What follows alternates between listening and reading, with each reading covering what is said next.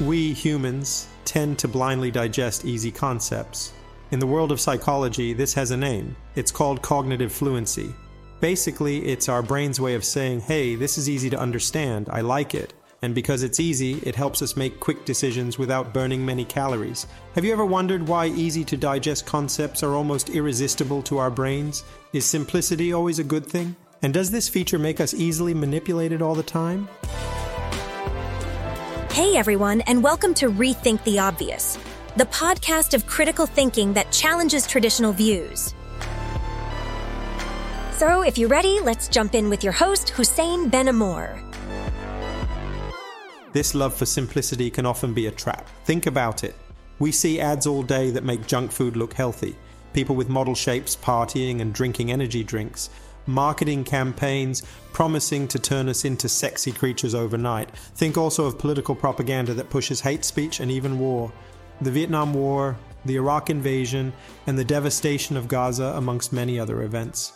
Each of them, in their own way, reflect how our tendency to oversimplify news can lead to profound consequences. It's as if we're hardwired to be influenced by these messages, especially if they touch our primitive emotions just right. Propaganda is nothing new. Etymologically, the term means to propagate or spread. In some languages, for example Spanish, it has a dual meaning. One of them is identical to the English meaning that usually means political propaganda. The other meaning is simply advertising and publicity. Historically, propaganda required a lot of financial and human resources to manipulate the masses. That's why it was exclusively practiced by religious institutions and states. In the last few decades, it has been democratized by tools such as Photoshop and audio video editing tools.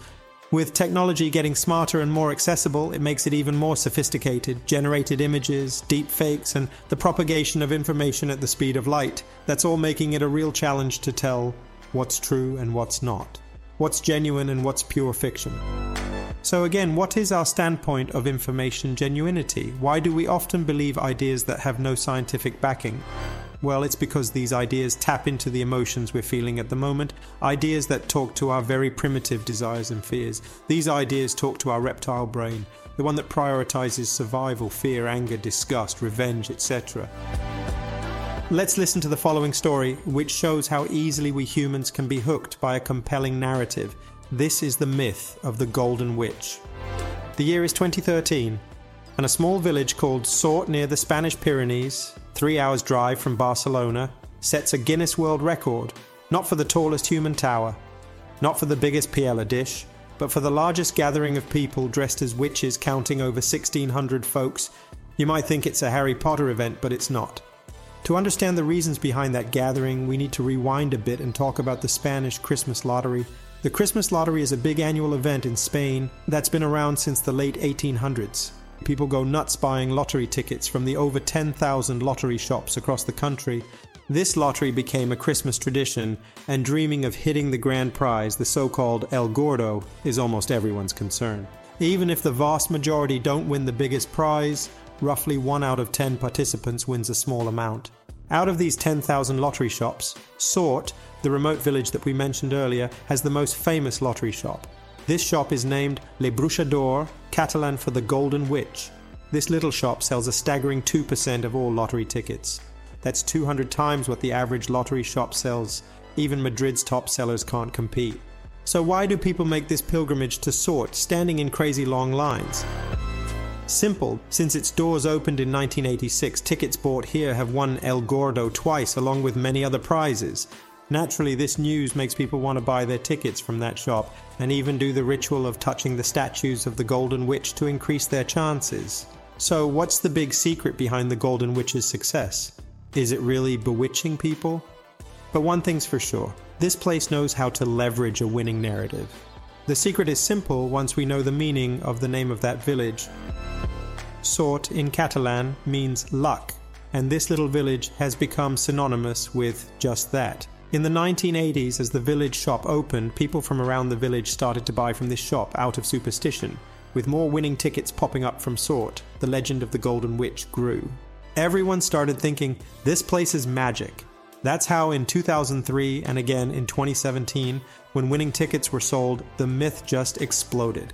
This small town shop is now earning over 70 million euros a year. To put that in perspective, that's more than the legendary Playboy magazine made in 2022. Sort and its Golden Witch are perfect examples of our susceptibility to social influence and how easily we can be fooled. We love to fit things into neat, simple boxes that make sense to us. Whether it's making money or gaining political power, playing on these simple beliefs can be a goldmine. That's what marketing is doing to our brains every minute. Toothbrush marketing campaigns use dentists to convince us to buy their products. Sure, there are times when trusting an expert without question is the right move, like when a geologist warns of an earthquake, but often blindly accepting things without a second thought can lead us down the wrong path. Technology capable of modifying truth has been around for millennia. Think of magic and optical illusions of ancient times, which exploited the gaps in human perception to influence and manipulate audiences. Personally, while I'm not a professional magician, I do know a few card tricks that have fooled everyone I've shown them to so far. With the growth of possibilities of generative AI, ChatGPT, DALL-E, Midjourney, etc., this simplicity can be used to bend the truth. Users are fed a simplified, generated reality that's easy to swallow, a reality that knows us from all the data gathered about us and directly talks to our fears and desires. But just because it's simple and gives us answers doesn't mean it's true or accurate. So, what's the takeaway? Be curious, ask questions, and don't take the easy route of believing something because it's nicely written and backed up by a photo. In a world where truth and fiction are increasingly blurred, staying sharp is more important than ever. Stay tuned as we dive deeper into this topic in future episodes. Thank you for listening. If you enjoyed the show, don't forget to subscribe and check out Rethink the Obvious on LinkedIn, where you'll find references and further links to the topic. Until next time, we encourage you to stay curious and always rethink the obvious.